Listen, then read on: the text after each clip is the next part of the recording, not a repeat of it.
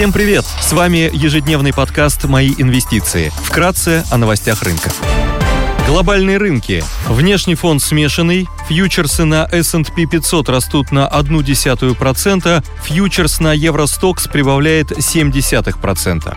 Китай, наконец, представил данные по ВВП. В третьем квартале он составил 3,9% в годовом выражении, выше, чем во втором квартале и лучше прогнозов аналитиков.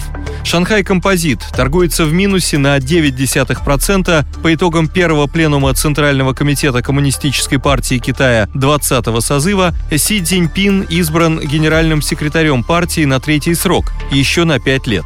Он также переизбран на должность председателя военного совета ЦК КПК. Гонконгский Хэнк Сенг на этом фоне падает почти на 5%, бренд стоит 93 доллара. Золото торгуется по 1654 доллара за унцию, доходность по десятилетним гособлигациям США на уровне 4,16%. Сегодня в США, еврозоне и Германии выйдут индексы деловой активности в производственном секторе и секторе услуг. Корпоративные новости. Лента, Норникель, Русагра и ТГК-1 опубликуют операционные результаты за третий квартал 2022 года. Идея дня. На горизонте полутора-двух лет считаем привлекательными длинные корпоративные еврооблигации инвестиционного рейтинга. Экспозицию на данные бумаги дает диверсифицированный фонд iShares Investment Great Corporate Bond ETF LQD US. На наш взгляд, пик инфляции в Штатах пройден, и дальше потребительская инфляция продолжит постепенно снижаться, а длинные облигации могут показать привлекательную доходность за счет сужения спредов. Делаем экспозицию на LQD, так как он отличается широким набором облигаций со сроком погашения не менее трех лет. Длинные облигации наиболее чувствительны к изменению процентных ставок. В котировках таких облигаций уже во многом отражены дальнейшие шаги ФРС по ужесточению денежно-кредитной политики. Реальные доходности десятилетних казначейских облигаций США сейчас находятся на максимумах с 2008-2009 годов. С дальнейшими повышениями базовой ставки ФРС будет усиливаться инверсия кривой доходности и увеличиваться риски рецессии в США что может привести к перетоку капитала в качественные активы и падению доходностей долгосрочных облигаций. С начала года рынок облигаций в США пережил сильнейшую распродажу за долгое время ввиду роста инфляции и ужесточения денежно-кредитной политики ФРС США.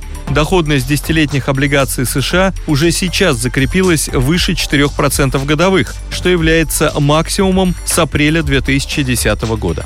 Потребительская инфляция в США в сентябре составила 8,2%, снизившись с 9,1% в июне. В отдельных категориях товаров также наблюдалось снижение темпов роста цен.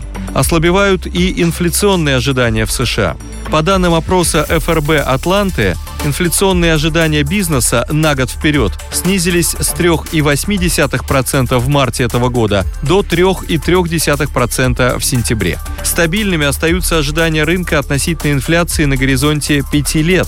По данным ФРБ Сент-Луиса, с начала года они не превышали 2,5% и сейчас составляют 2,4%. При этом ожидания рынка по инфляции на горизонте 10 лет также находятся на уровне 2,4%, снизившись с 3% в апреле 2022 года. В 2022 году ФРС США придерживается жесткой денежно-кредитной политики. Ключевая ставка была повышена до 3-3 с четвертью процентов. В ФРС отмечают, что в следующем году регулятор, скорее всего, перейдет к замедлению роста ставок и возьмет паузу, чтобы оценить влияние принятых решений на деловую активность. Считаем, что дальнейшее повышение ставок ФРС уже заложено в котировках еврооблигаций.